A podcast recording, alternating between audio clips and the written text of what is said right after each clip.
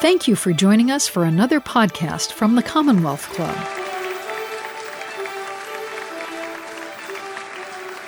Good evening. Welcome, everyone, to the Commonwealth Club. I am Dr. Emily Silverman. I'm an internal medicine physician based at UCSF, and I'm also the creator and host of The Nocturnists, which is a medical storytelling live show and podcast. I'm here because during the pandemic, the Nocturnists collected audio diaries from frontline clinicians about their experience with the pandemic, and that became an audio documentary. And those clips have since been archived at the US Library of Congress. And I was in the middle of doing all of this work when I was uh, lucky enough to be introduced to Philip Zelikow, who led the COVID crisis group and invited to join this illustrious group of experts. And I'm so thrilled to be here today uh, with this panel, who I'll introduce in a minute, to talk about the book, which is finally here. It came out yesterday, and um, I'm really looking forward to this evening's discussion.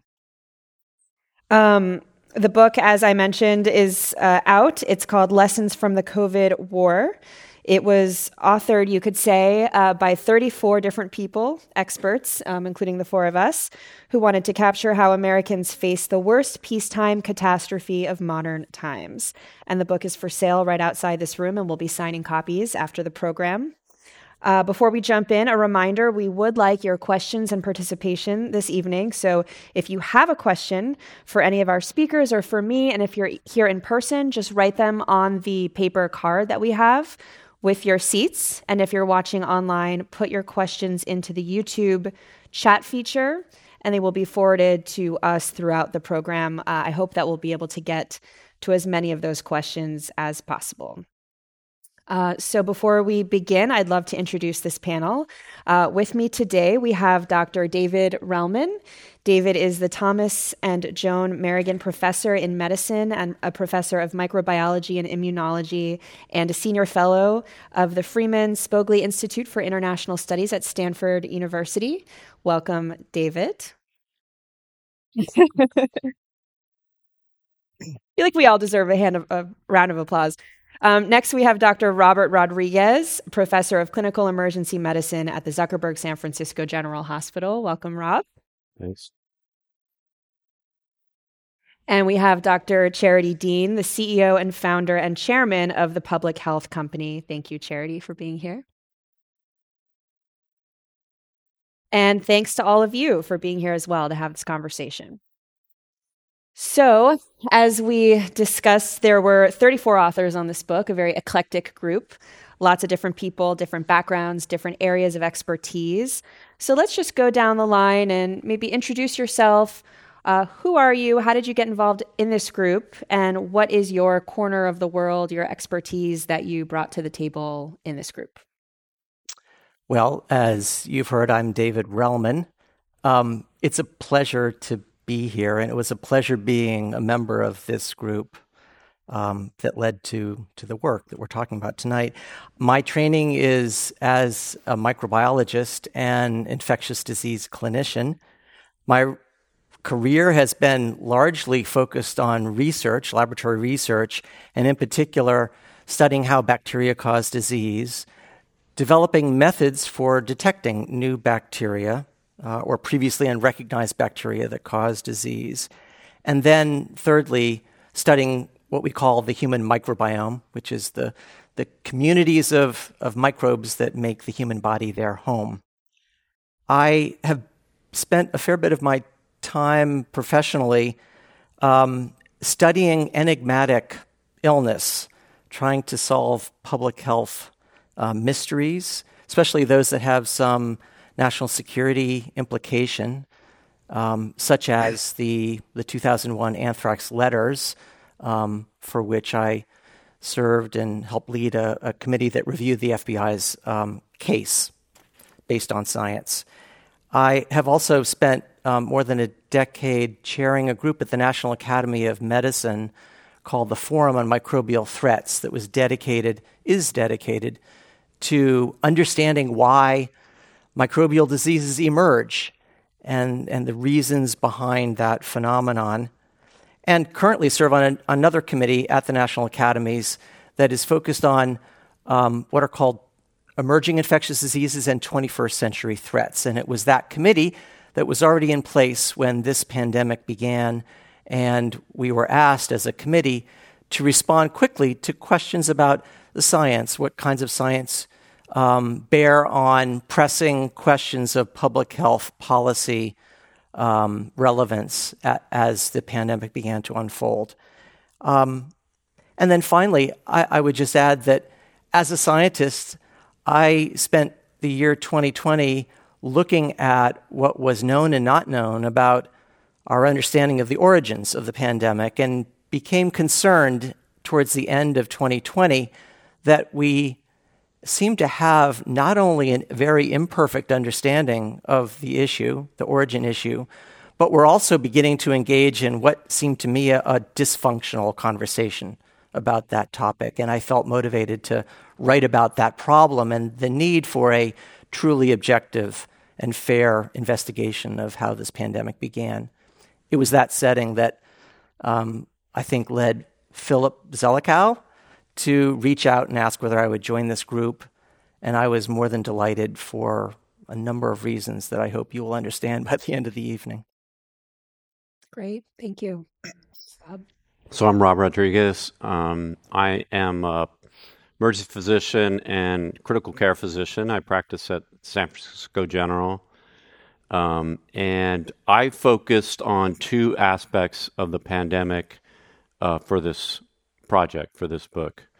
The first was the impact of the pandemic on ERs, ICUs, and especially frontline providers. And I have a couple of my uh, colleagues here from San Francisco General, and uh, the first year of the pandemic, you know, remembering back to those that first dark year, it was brutal for for us in the ER. It was, you know, we were basically the only the only game in town, the only place that was open, uh, and we were, uh, you know, inundated with this new uh, disease. Patients with this new disease, often afflicting young people, um, not solely uh, hitting the elderly, as was kind of put forth um, uh, in in terms of misinformation, and uh, you know that pandemic that that being thrust into that environment where there was no vaccine. We had concerns about PPE. There were very limited therapeutics that first year. And um, that had a huge impact on the well being of, of uh, providers in the emergency department, you know, paramedics, uh, nurses, doctors, respiratory therapists. Uh, had uh, massive uh, consequences on, on, that population. We launched a study, in fact, a national study of the impact of the pandemic on uh, the mental well being of frontline providers, and we found that uh, over, over half of them had uh, severe anxiety.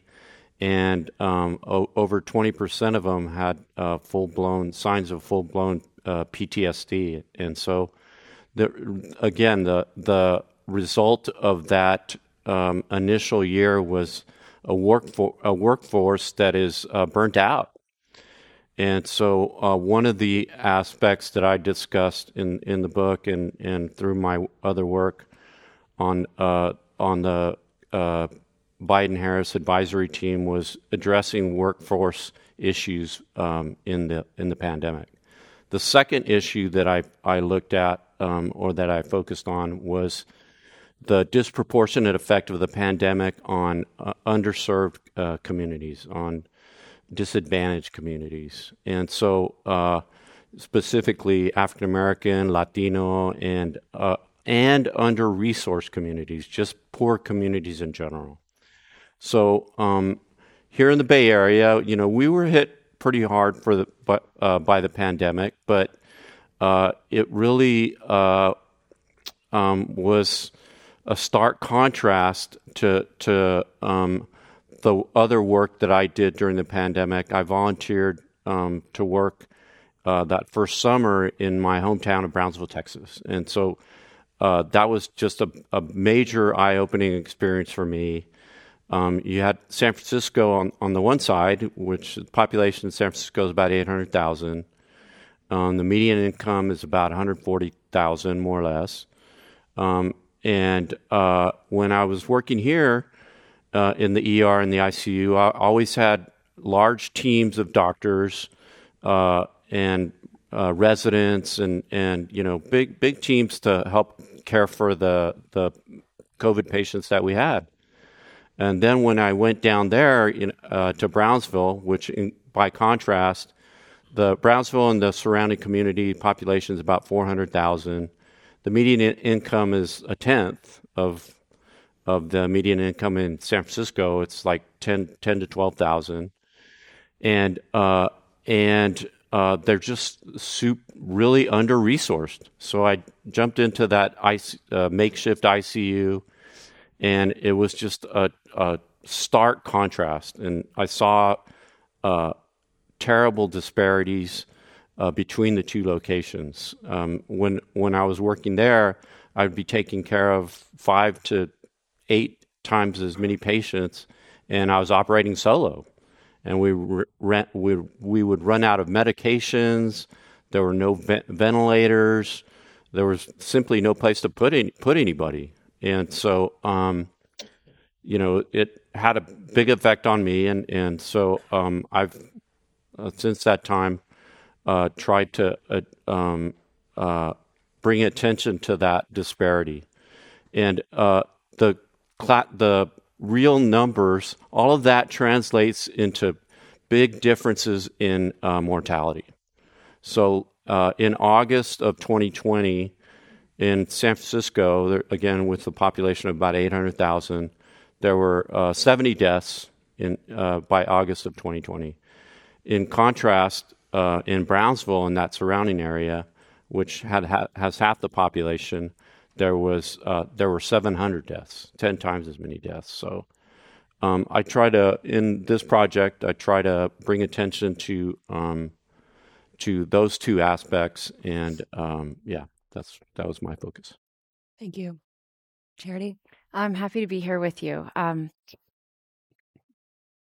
my background has been a journey. I'm not sure how much it matters. I'm I'm happy to repeat some of it, but um, my mission is to build solutions. I love systems top to bottom. I think of myself as a systems hacker because I've had to work in one of the most difficult non systems, which is the US public health non system. Um, I started out uh, general surgery. I switched to internal medicine, so I'm an internal medicine doc, and went to Tulane because it was the only place in the country I could get a master's in tropical medicine, which I loved the gnarlier the disease, the better. Um, combined with trauma surgery and living overseas a few times, I, I love managing crises where you have to make a really fast, probabilistic decision based on a differential diagnosis, a branching rule set. You have three seconds and the stakes are high. So when I joined the local public health department as a disease controller in charge of tuberculosis control and became local health officer, it felt like a perfect fit simply because I applied that algorithmic fast thinking to disease outbreaks. Um, ended up joining the state of California. I served under Governor Brown and then Governor Newsom, which was a total delight.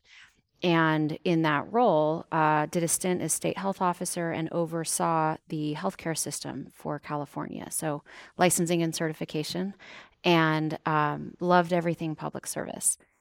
When COVID started, uh, I was pulled in to run the team responding. That's not the entire story; it's told better in the premonition um, and decided to leave public service out of the conclusion that the capability that had to exist had to be built from Silicon Valley. And that was a shock to me that the technology existed. And I met Philip and team because they were interviewing me to understand the role in the in the very beginning of the pandemic what were the system challenges? What is the US public health system? You know, I've run diseases as a local health officer. I describe it as being a street fighter. Um, I've run them as a state health officer for 40 million people.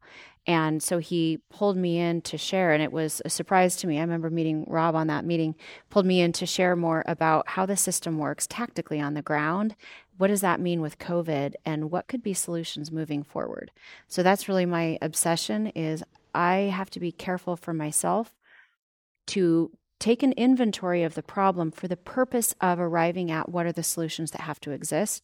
Because I think it's really easy for me, I know, to get into despair by how bad of a failure this was. And so I, I really do focus on what are the system solutions for a whole of society, whole of government, whole of private sector response. The title of the book is Lessons from the COVID War. So I do want to go down and talk about lessons, but with an eye toward solutions, as you mentioned. And I think one thing that's so great about this book is it lays out the lessons, but the solutions flow logically from those lessons. And it's actually quite um, concrete coming away from the book uh, what needs to happen and what needs to change, or at least the beginnings of a plan for what needs to happen and what needs to change. So um, maybe we'll start with you, David, um, with origins. There's a whole section in the book about the origins question. Um, we talked offline a bit about the question of origins and the uncertainty around it. Just curious, what is maybe your favorite lesson from that section, and then any solutions or um, thoughts about how to move forward from that lesson? Sure um, easy um, and the one that we're so um, sort of careful about. Uh, well, I mean, it, maybe just to kind of provide a little context. Um, origins questions are hard by almost by definition. No epidemic or pandemic has been solved within days, typically. And there are often a lot of factors that have to be considered different kinds of evidence and data collected and then carefully assessed. And so I don't think that that anyone had the illusion that by mid January or February of 2020 we'd have a clear answer about how this pandemic began. But I do think that we all expected that the process of trying to um, establish the right questions and identify the right kinds of information needed, and then a process for pursuing it would be something that we would have fairly well organized and have thought through ahead of time. That was not the case. And in fact, things in some ways began to unravel as the public discussion began to take on tones of um, accusation and suspicion, skepticism about the very business of investigating an outbreak. The way we are left with this question today is still with two basic kinds of possibilities. One is the typical um, uh, scenario by which most epidemics and pandemics ha- are, are thought to have begun, which is through what's called a spillover um, an encounter between the natural reservoir of the microbe at hand and a human, and a transmission event that sometimes isn't recognized at the time. Um, we're doing a lot of things as humans to make those encounters much more likely and frequent and diverse. So that's option one. Option two had to do with the fact that this pandemic began in a city about a thousand miles away from the closest known reservoirs of the most closely related viruses to this one, and in a city that was known to have a number of laboratories that happened to be the world's leaders in exploring and understanding and studying and collecting the very viruses, family of viruses, uh, from which this one was clearly related. So, two possibilities natural, let's say, and the other laboratory associated or research associated. And right now, we still have huge amounts of uncertainty about um, which of those two might, might be more or less likely, but I think we would all agree that both are plausible and that we haven't yet acquired the kind of information that would allow for a, a definitive answer. Now, to me, the lesson really is how are we going to go about dealing with problems that are complex, politically charged perhaps, and difficult um, when we have a paucity of information? How do we address the problems of uncertainty and proceed in a methodical and productive manner? And that's where I think there are some really critical um, observations that we've made, which will lead to some suggested um, uh, proposals going forward. The issue at hand is how do we position ourselves to be better aware, situationally aware, of the possible scenarios, the possible sources of an outbreak. And then once we have the earliest indicators that one has begun, how do we pursue those options in a deliberate, careful, objective, and open and transparent manner? And I think we've learned a number of things about how not to do that, by virtue of that, have some ideas of how we ought to be um, positioning ourselves to do this better. And I think there are a number of, of possible suggestions that we can offer with respect to the role of institutions that currently are not properly authorized or even aware that this might be their, their role, the ways in which those institutions and the individuals running them speak to each other and share information, and then the kinds of, of complementary data that are going to come from non-traditional sources. That's one thing that we highlight in this report is the unusual role of non traditional collectors, non traditional analysts that bring to the table immensely valuable knowledge, background, expertise, and that ought to be marshaled in the future in a more, again, deliberate and organized fashion. Before we move on to you, Rob, maybe just a quick follow up on that. This idea of public health intelligence. And I think one thing that's so interesting about the pandemic is framing it as a war and really viewing it as an issue that straddles public health and national security. And is it a science problem or is it a war problem? And kind of using both of those frameworks to look at the problem. When I think of public health intelligence, I think of things like um, you know, making sure other countries aren't, for example, developing biological weapons or things of that nature. But that's a very narrow way of thinking about public health intelligence. So, wondering if you have any thoughts about these non-traditional examples that you speak of. Um, what might that look like? Or do you have an example? Or how do you think about public health intelligence? It's a great question and again a difficult one. But as you suggest historically we have separated these two realms of effort and information one typically um, in the hands of public health agencies clinicians, epidemiologists, field workers, um, ecologists, etc. Those that operate in the open, those that operate through traditional forms of science, um, with the purpose of understanding natural phenomena. The other camp, which again typically doesn't speak often to the first, is the camp occupied by those that that are national security experts. They operate in closed worlds, in worlds where secrets are, um, are collected and, and then protected. And they use methods that, in some ways, are similar, in some ways, different. Both attempt to be rigorous and challenge their assumptions, but again, they don't speak to each other. And there's a deep suspicion of each by the other. And, and in particular, a suspicion that I think is not helpful by public health agencies like the CDC of those that operate with classified information or information that's been obtained through, through these non open means. Um, the funny thing is that the CDC itself has historically operated a group called the Epidemic Intelligence Service, and its purpose is to investigate outbreaks. But they, they, their culture is, is a bit different, and unfortunately, they don't think carefully about the importance of forensic methods that they themselves often um, use without calling as such.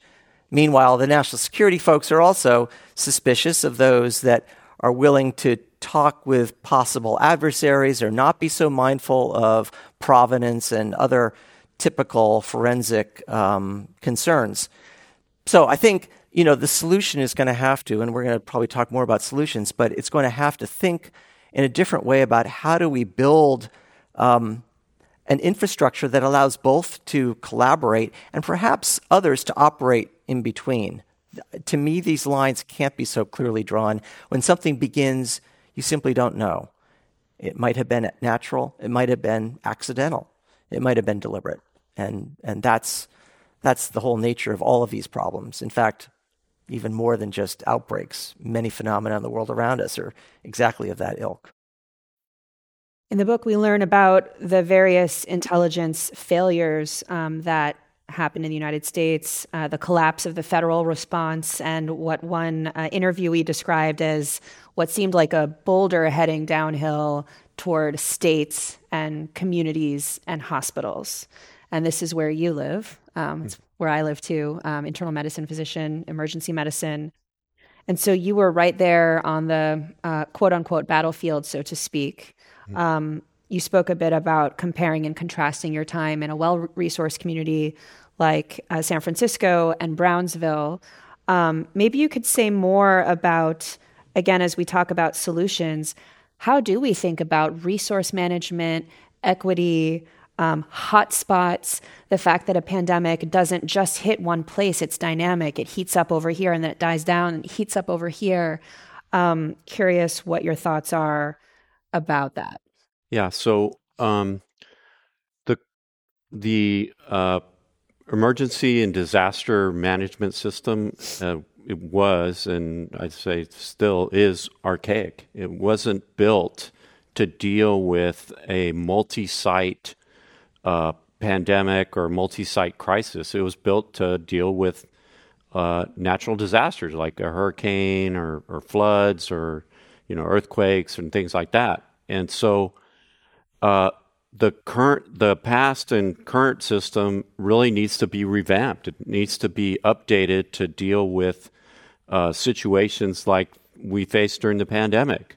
The pandemic was a um, uh, multiple disasters popping up all over the country, multiple hotspots. Like it was a, a, a whack a mole type type situation where you couldn't uh, you know, the mole would pop up, and and by the time the emergency systems would get there, the mole would be back down. It'd be too late. The current um, and uh, past system plods too slowly. It's just not um, not built to deal with this type of this type of issue. And so, for example, if uh, uh, for example, when you can you could predict in a community when they were going to get a, a, a, flood and outbreak. You would start to see uh, test positivity uh, grow in, in a particular community.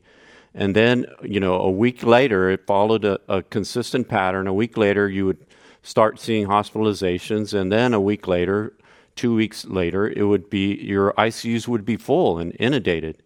And but by the time the federal government, you know, the the uh, current disaster response systems would get there, you know, it it, it would be a, a, a month too late, and that's exactly what I saw. So, what needs to needs to happen is we need to revamp, rethink our emergency response systems. We need to make it more fluid. Uh, we need to make it um, more transferable. Like there were many uh, physicians that wanted to, you know, go help out other communities, but you know, there were like credentialing issues. Uh, you know, you couldn't like get go from state to state, and uh, you couldn't uh, go from hospital to hospital. So there are simple, re- what I view relatively simple solutions to to to that problem. Uh, apply it start a universal credentialing system that can be, um, you know, uh, activated, uh, and also really start to to set up regional um, response teams, regional uh, pandemic response or disaster response teams, such that somebody wouldn't have to come all the way from California to, to you know to, to the border. They could come from you know closer in uh, to the border of Texas in California, uh, uh, from California to the border of Texas. They could go from a regional place in Texas and respond down there and help out various communities. So, the one of the lessons that I learned is that um, our we need to update our disaster response system. It needs to be fluid. It needs to be adaptable, and uh, yeah, and you know that's a, a, a primary um, focus of what we need to do. One of the big take homes for me from the book was um, people look to the CDC as a disaster response system, but it really isn't. It's really a research institution uh, that isn't designed to operate and to execute in that way. Whereas FEMA, for example, um, does have some of that operational capability, but as you said, is more used to things like floods and hurricanes, where it's a one time thing, it's time bound, and it's in one area. It's in, no way equipped to handle a crisis of this scale that's um, years long across the entire country. Like you said, multiple disasters. And so um, there's a lot more in the book about the different levers that can be pulled and the different resources, um, which I think is worth a visit in the in the text. Um, moving on to you, Charity. Uh, I love how you describe yourself as a systems hacker. Um, and so we're kind of going origins to hospital, now maybe back to like big picture, big systems thinking. Um, there was one other thing you said to me, which was that people didn't fail, systems failed. Mm-hmm. So, talk to us about systems and maybe a couple of your favorite lessons and uh, possible solutions. Sure. Thank you. Well, I would say if I, for me, and everyone is going to bring their experiences to this book, uh, which is why I, I can honestly say it's the best book I've ever read in my life. Uh, because it speaks to my soul of what has to exist. And the 34 co authors all have a different perspective, and that's important. And it's not a Frankenstein of different opinions, it's, it's a carefully woven story, truly nonpartisan, truly expertise of what happened and what do we do.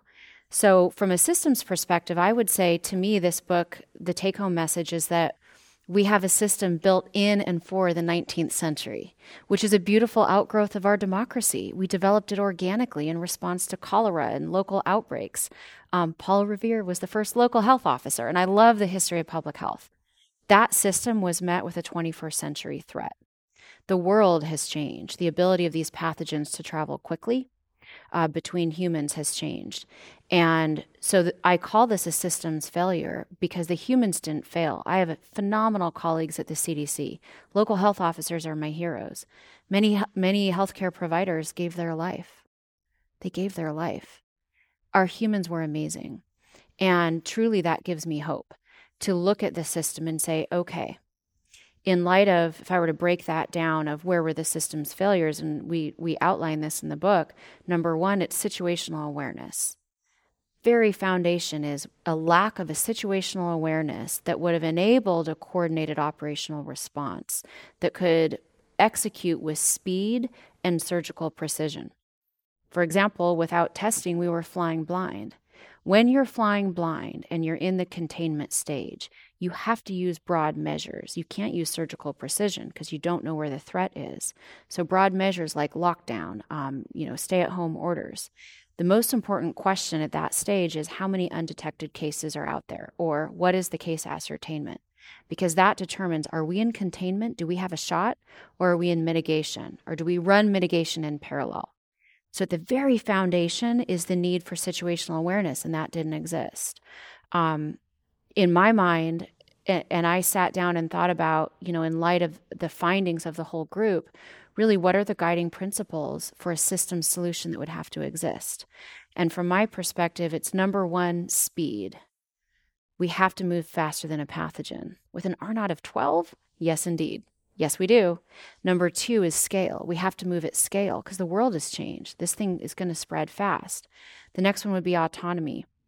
How do we design a system autonomous from political influence at every level when every local, state, and health officer and the CDC director is a political appointee? How do we do that? Um, I would also mention, you know, the whole point of designing this new system is to enable a whole of society response, to move with speed, to move at scale in an autonomous fashion. And that means trust. The American people, every person has a role to play. I do not think in our country that we arrive at the system solutions without a thorough self searching inventory. And that's why this COVID commission matters. And that's why doing it, I don't want to call it an after action, it's a during action. That's why this report matters that that self inventory is what leads us to identify the gaps in capabilities.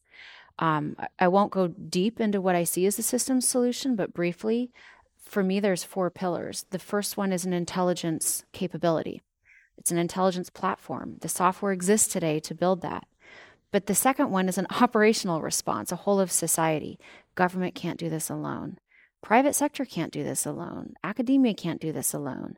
Um, the ability to have an operational response that spans whole of society is critical, and we don't have that right now. I'm still not clear who's in charge. I mean, I'll just be honest. I hmm. I have an idea who's in charge today, but I, I'm not entirely clear. Um, you know, next I would say uh, the authority infrastructure. It's pillar three right authority in the right position at the right time under the right circumstances so that it is clear who has the authority to make what decision. At the local level and at the state level, that was not clear. And the layered jurisdictional authority of the US truly goes back to the 1700s. And lastly is trust for Americans to opt in in a warlike environment, which we know they do. We've seen that before. We've seen a whole of society response. They have to have trust that there's a Churchillian like leader who's going to tell them the truth, who's going to say, hey guys, this is going to get bad. Here's where, here's how, people are going to die. Here's what we all need to do, and here's what your role is. And if I just believe when Americans are told the truth, they will respond. And we were missing that.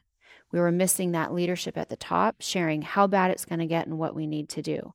So the systems that we built are not just transactional systems, it's to enable Americans to see with transparency what's happening, what is the risk, what can I do, and join together to do that. It's a lot to take in. um, I'm glad that you're in charge of what you're in charge of. Um, so I want to leave time for questions, so I'll just throw out one final question to the panel and then we'll open it up. this book exists now. Is this the end of the story or uh, is there more to do? Where do we go from here? How do we put this book to work? Um, this was not a formal commission. Do we still need a formal commission? commission? Is there a road to that? Um, what does the future hold uh, for the COVID crisis group? Open it up to the floor. I I would start by saying this is clearly um, a roadmap to how uh, we go about addressing the questions at hand, and uh, and the kinds of information that we still need to collect. This is a it was an effort to learn as much as we could, given some relatively limited means and time. But I think we all believed in fact, when we started, we truly believed there would be a commission, and all we were doing was trying to lay out a blueprint of the key questions and the kinds of information needed and examples of both. But this wasn't meant to be the end all and be all, and I think we all believe that um, a deeper dive on a number of these issues is still needed. Um, the other thing that this didn't do and couldn't do was to operationalize or suggest how these lessons might be turned into actionable next steps, and then how to test and learn and iterate um, because no initial you know operational plan is going to be perfect. From you know from the issues of particular interest to me that I think we still need to to undertake would be to put together um, an infrastructure that allows for a, a rapid, um, objective, and thorough investigation of the earliest stages of, of an outbreak and pursue it to all of its logical conclusions. We still don't have that mechanism truly in place, and it's certainly not present at the international level. And that's where I think we all realize that we had hoped but realized WHO is not able to execute that kind of mission. Um, and perhaps we need something that isn't as official um, and and and treaty bound as uh, an organization like WHO. But we're going to need an international effort, an entity to be defined that is able to undertake investigations in real time in the way in which we know that they need to be done. The other needed um, to do um, step from my point of view is to step back and and look at both of the possibilities and ask um, are we uh, properly assessing risk and overseeing and managing risk?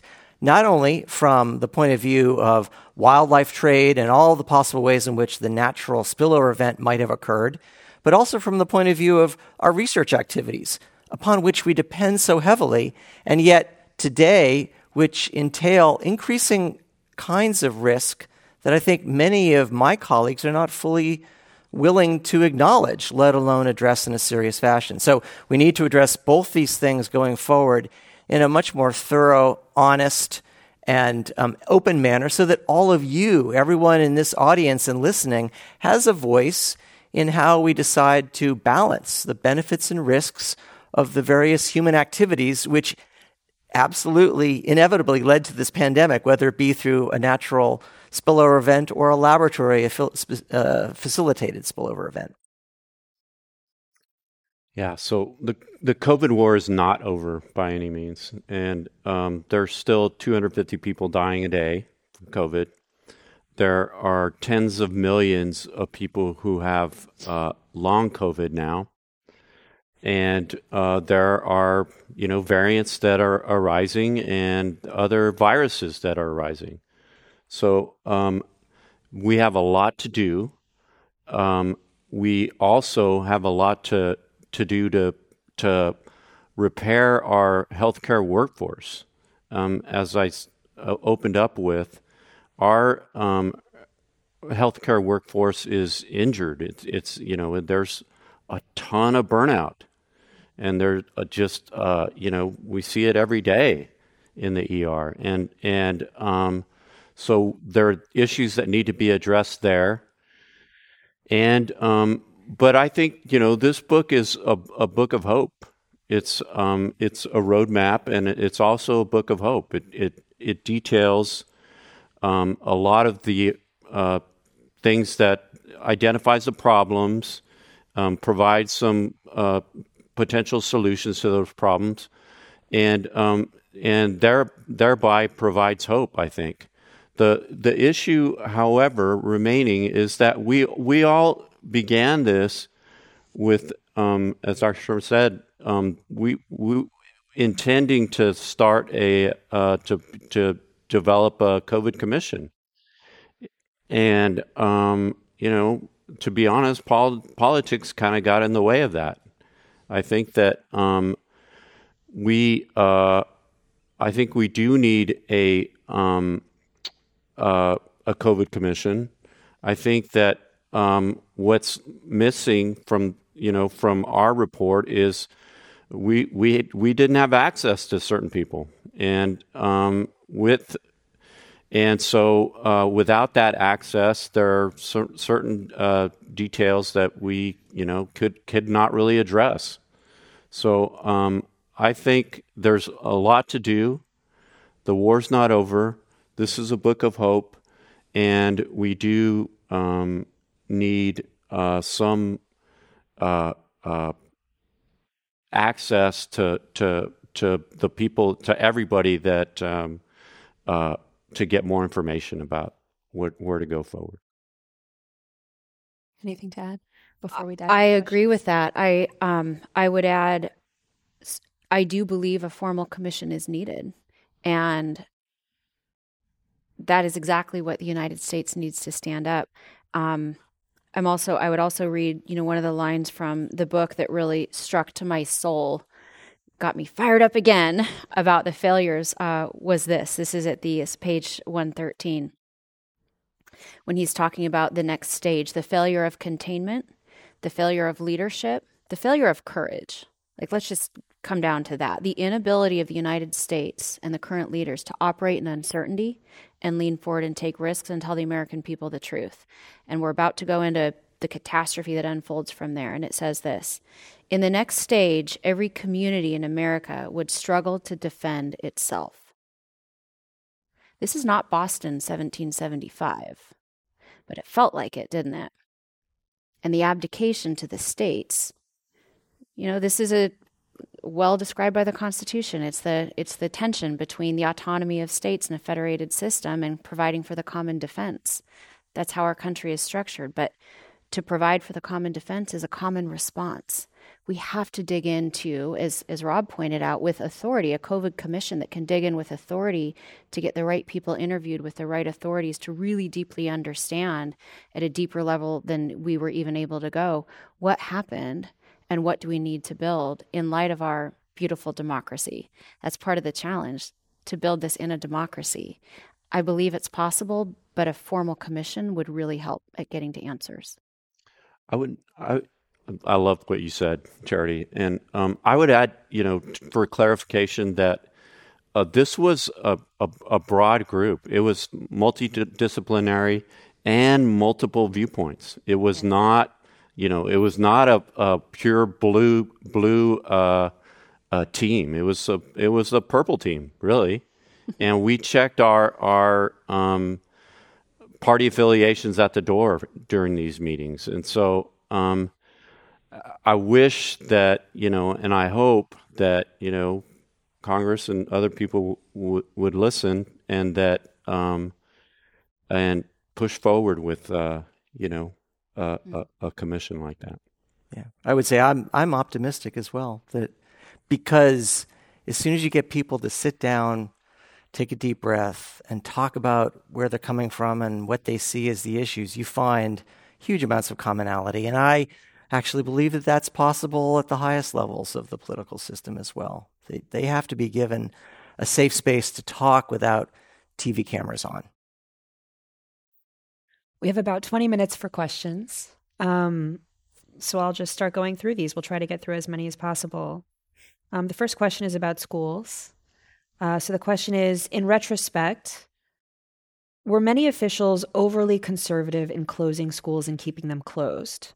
Many states were less cautious than California and did okay, and many Bay Area private schools opened far earlier than the public schools with few problems. Given the social harm to students learning from home, did we overdo the caution? I don't know who wants to tackle that. I'll tackle that. I'm happy to tackle it. Yeah. Um, since we're sitting in California, um, and I was at the state, and even after I left the state, Tony Thurmond had an impossible job as the state superintendent. Um, they all had an impossible job, down to every teacher. Teachers are my heroes. Mm. Um, here's what happens, you know, again in the beginning of flying blind. So you know the principle with schools there there's so much cross pollination between children that schools really can be a reservoir. And from that reservoir of spread even if it's asymptomatic spread it spreads over into the community can drive case rates you know spreads over into nursing homes et cetera vulnerable populations. So the ability to have visibility on the schools of where the outbreaks were where the cases are was critical. And i've believed this whole time testing had we been able to get early targeted testing into the schools on a regular cadence they absolutely could have reopened sooner. So the challenge is less about um, you know schools staying closed too long. It's more about why weren't we able to deploy at scale rapid tests into the schools with a system where we had a shared visibility of where the high risks were and test those students on a more frequent basis, it works. And we know it works. We've, we've seen it in the systems that have implemented it so that we don't have to use broad measures. I have three kids. I will 100% agree. The damage to children is significant from missing school, from doing school remotely. And the tools existed, and I wish they'd been implemented sooner. Um, I know some of the private schools did open sooner. From what I saw, both at the state and also then in the private sector, it's because they were able to lean forward and implement those tools faster, not just testing, but all of the different risk reduction measures, you know, screening, distancing, moving outside, et cetera, et cetera, in a way that was much harder to do at large scale in the public schools. And they suffered. Fantastic. Um, this is another question about schools, which I think we covered. Uh, this is a question, f- uh, I think, from online. What do you say to those who question experts who maybe overreacted to COVID and should we have been more targeted in this approach? So I think the question is about experts and the public's orientation to experts, maybe even the concept of an expert in the setting of the pandemic. This sort of goes back into the trust issue that you were talking about. Maybe this is really a question about communication um, mm-hmm. Curious if anyone has thoughts there. I, I do think that it is about communication. It's also about honesty about what you know and don't know, and your willingness to explain that in a in a transparent fashion. A lot of people I knew um, started with certain assumptions, which were, you know, reasonably grounded in what we thought we knew about similar circumstances, and they were willing to test those assumptions based upon early data. But to be honest, we didn't have a lot of good data for all the reasons that you just heard, and because it's hard. And so that's the situation in which we ought to be better at, but at least acknowledge the need for the means to do, to undertake research and learn as we go during an emergency, during a public health emergency. A lot of people have begun to write about this. In fact, going back now 10 and 20 years, we simply haven't implemented this with a structure that allows everyone to learn from each other and bounce ideas around in a, in a fair fashion. But what ended up happening with a paucity of information and, and everyone clamoring for answers was too many people willing to extend themselves, mm-hmm. to, uh, to sort of lean on assumptions without, without describing the, the problem of doing so and getting well ahead of themselves. A lot of people I know well, I was a little bit surprised at. In fact, it's still happening today. And the same breathless newspaper articles being written about some assertions being made by good scientists that they probably should not be making in the way they do. There are a lot of factors involved, but I think, again, honesty and a willingness to stop for a moment and, and ask yourself, um, what do we know? On what basis? What don't we know? How to communicate that to a larger public so that everyone's on the same page and understands that there's still some important uncertainties, and we're going to work on those. I'll just t- chime in briefly to um, mention the section in the book that talks about transmission. So, our job was to figure out how is this thing transmitted from one human to another, and it took us way too long to arrive at the conclusion about airborne and versus droplet and the people wiping down their computers in the hygiene theater and, and trying to figure out the science of how it was transmitted. And there was a great section in the book about the experts that we looked to to answer this question and how there were the researchers who had been studying TB for decades, um, but then there were also um, experts in occupational health um, for whom issues of airborne precautions and ventilation were old hat. And so those um, different uh, ways of thinking of who is an expert and how do we get different experts talking to each other, similar to the um, two different schools of intelligence. Um, and so that was one take home I took from that section uh, about uh, Phillip really calls it an intelligence failure. Um, how long it took for us to understand how the disease was transmitted. Um, were you going to add something there? I, I was just going to say um, a, a, a, big part of it is is humility, um, mm. is is uh, being able to, you know, when when I walk into a patient's room in the emergency department and I, and I have a confusing case, I try to be, you know, I try to be as straightforward as I can. I don't uh, tell them. Uh, a diagnosis, or I don't automatically give them this diagnosis that I'm not sure of and um, I try and you know I'm I'm I try to be humble. I try I try to say, this is what I know. This is what I'm confident about, and this is what I'm not confident about. And so we, as you know, so-called experts and and other uh, other authorities, need to be able to communicate with humility and be able to say that um, this is what we believe right now. This is what we're not sure about and um, and you know, and this is the path forward. It's okay. It's it, it it's okay to say I I don't know about this, and um, there's such a push, I believe, for um, people to you know to to put things in black or white. You know, this is this is, for example, the cause of COVID. This is how it's transmitted. Um, this is exactly how it's transmitted. Um, and uh, you know, in that effort to to give people immediate responses, um, uh, you know, the message fails, and so you have to be humble.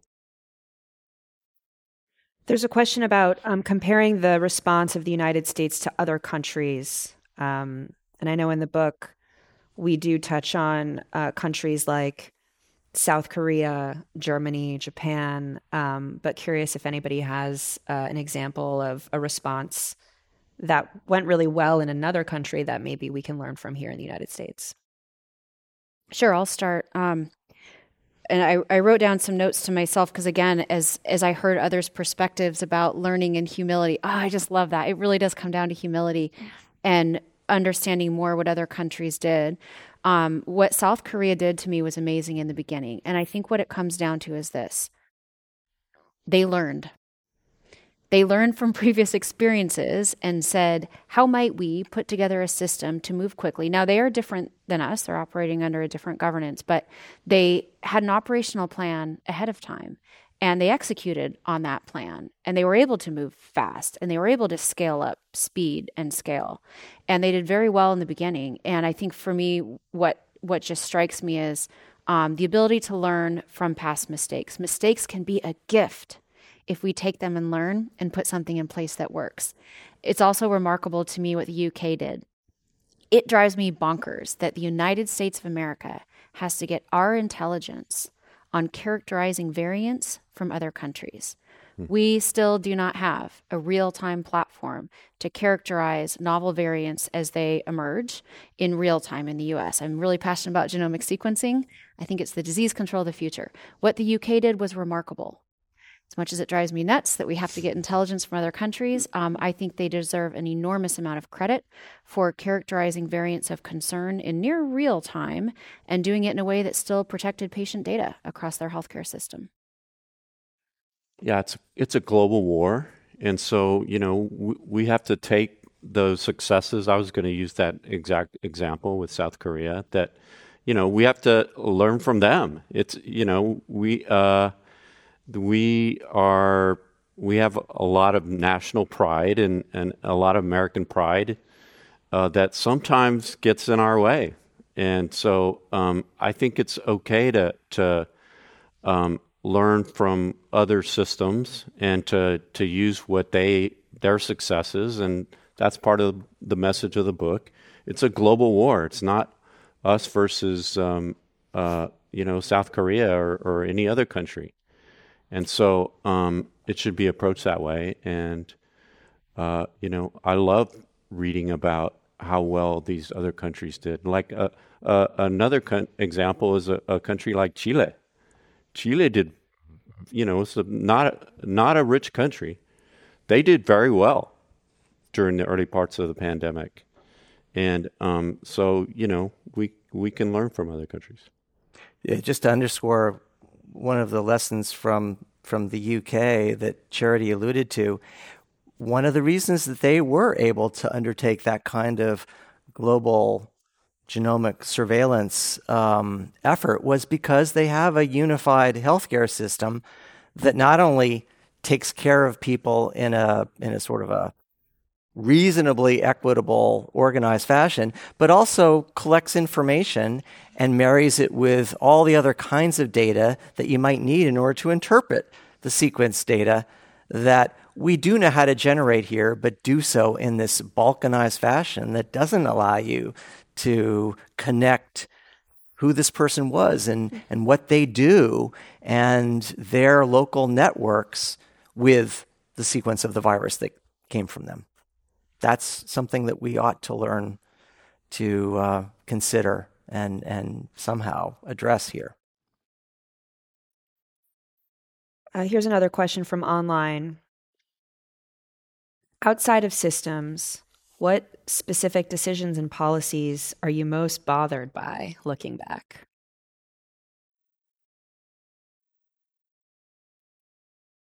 I'll start it's probably not it's going to be controversial not popular and both of you might disagree. Well we probably are all bothered by different things. There's so many.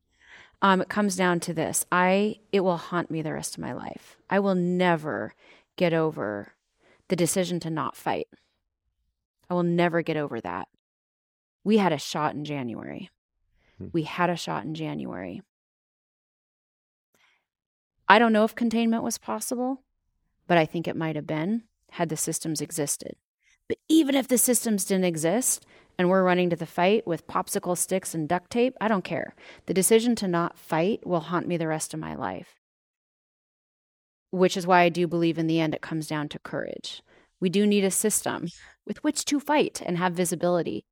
Um, watching the US government say the risk to the public was low, I don't think I'll ever get over that. Yeah, I would say that. Um, thank I yeah, thanks for that. I mean, uh, that's wonderful. I mean, uh, very uh, eloquent. I I would say that the system that failed me the most is is the political system. You know, it it the moment it became a political issue, uh, we you know we were doomed.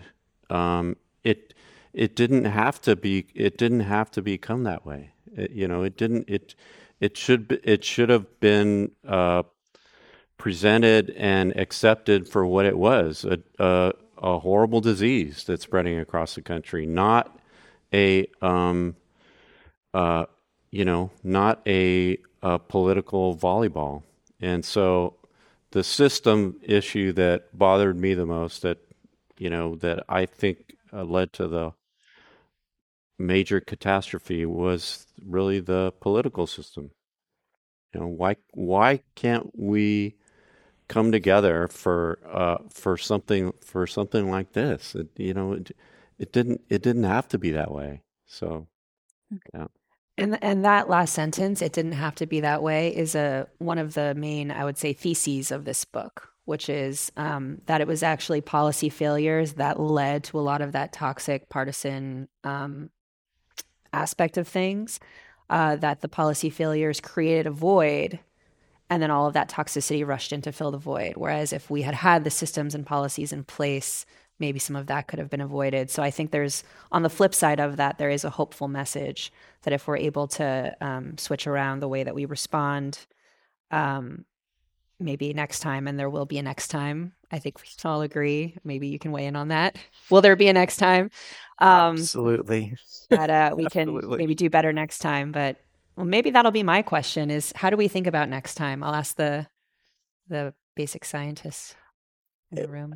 You know, I think I would probably answer that at the same time I answer your last question hmm. um, with one thing that really bothered me a lot, which was our, the US's unwillingness to share its experience and its data with other nations and share its resources with other nations. We said, for example, that we were going to make available to the rest of the world um, much of our of our you know wealth in um, medicines and in vaccine, and made early commitments to do so with other parts of the of the world that just don't have the means, and we we didn't really fall through, um, nor did others. But I guess looking forward, I desperately hope that we can find a way to break down some of this um, international politics and nationalism um, so that we can act more as a global international community. It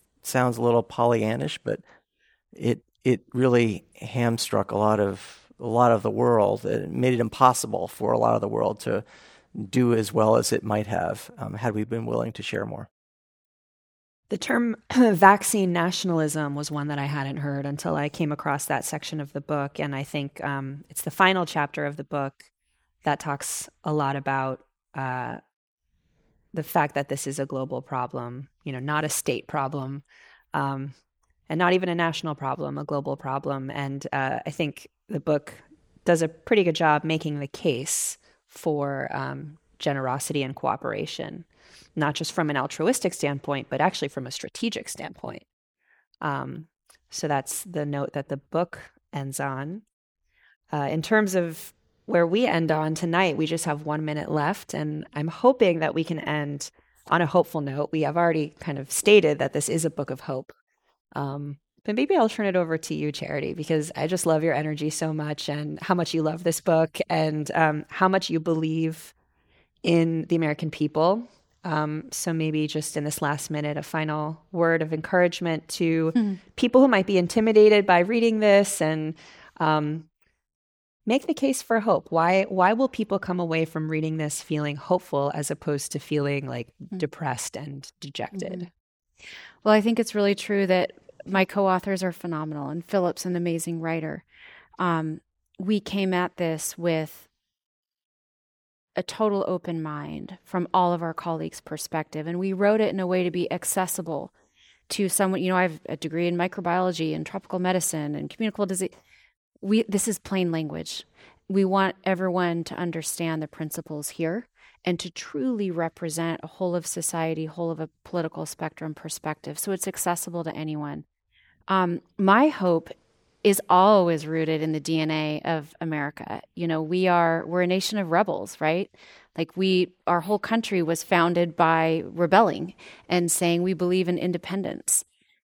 The tension between independence and constitutional rights and providing for the common defense or the good of the whole is the oldest argument in public health. I love public health. It's the air we breathe and the water we drink. And the oldest tension is always how do we protect individual rights, the right to choose, vaccine or not, while providing for the common defense. It's the right question to ask. And I also believe that we can provide for the common defense. We've done it before. We can stand up new systems for the country that do that. Um, but we only do that in recognition of kind of our rebellious nature of autonomy and independence as Americans. We do that by opting in, not by top down mandates. We saw top down mandates fail. I was the one giving them at times. Um, they don't work in our society. Um, what does work is Americans locking arms together. And that's why I say the people didn't fail, the systems did. And thank God for that, because that means we have hope of actually building systems that work. I really believe Americans ran to the fight. We saw the private sector jumping in, donating money, leading efforts across the board, across pharmaceutical and supply chain and enterprise. Um, I really believe that the American spirit can build solutions and that there is political will to do so. But that's also why I'm so passionate about taking a really searching and fearless self examination of why did this feel like Boston 1775? Why were states left to fend for themselves? And what kind of solutions can be built out of that in a democracy? Balancing that tension. I do believe it's possible. I think that's a great place to leave it for now. I know we could probably go on all night, um, but let's end it there. Uh, I'd like to thank the Commonwealth Club for hosting this discussion, this conversation. Um, thank you, Phillip, uh, who isn't here today, but our fearless leader. Thank you. And then to today's panel, Dr. David Relman, Dr. Robert Rodriguez, and Dr. Charity Dean. I have been Emily Silverman, and thank you for being here today. And I encourage you all to pick up the book. There's a bunch outside, and we will be out there uh, and available to sign them. And this program, it says in the script, this program is now adjourned. So they didn't give me a gavel, but but that's it. Um, have a wonderful evening, everyone. You've been listening to the Commonwealth Club of California. Hear thousands of our podcasts on Apple Podcasts, Google Play, and Stitcher. If you like what you've heard, please consider supporting our work and help us bring 500 programs a year to listeners like you. Go to commonwealthclub.org/donate. Think your way around the world with our travel programs to exciting domestic and international destinations. And when you're in the Bay Area, please join us live at our events. Thank you for listening and for your support.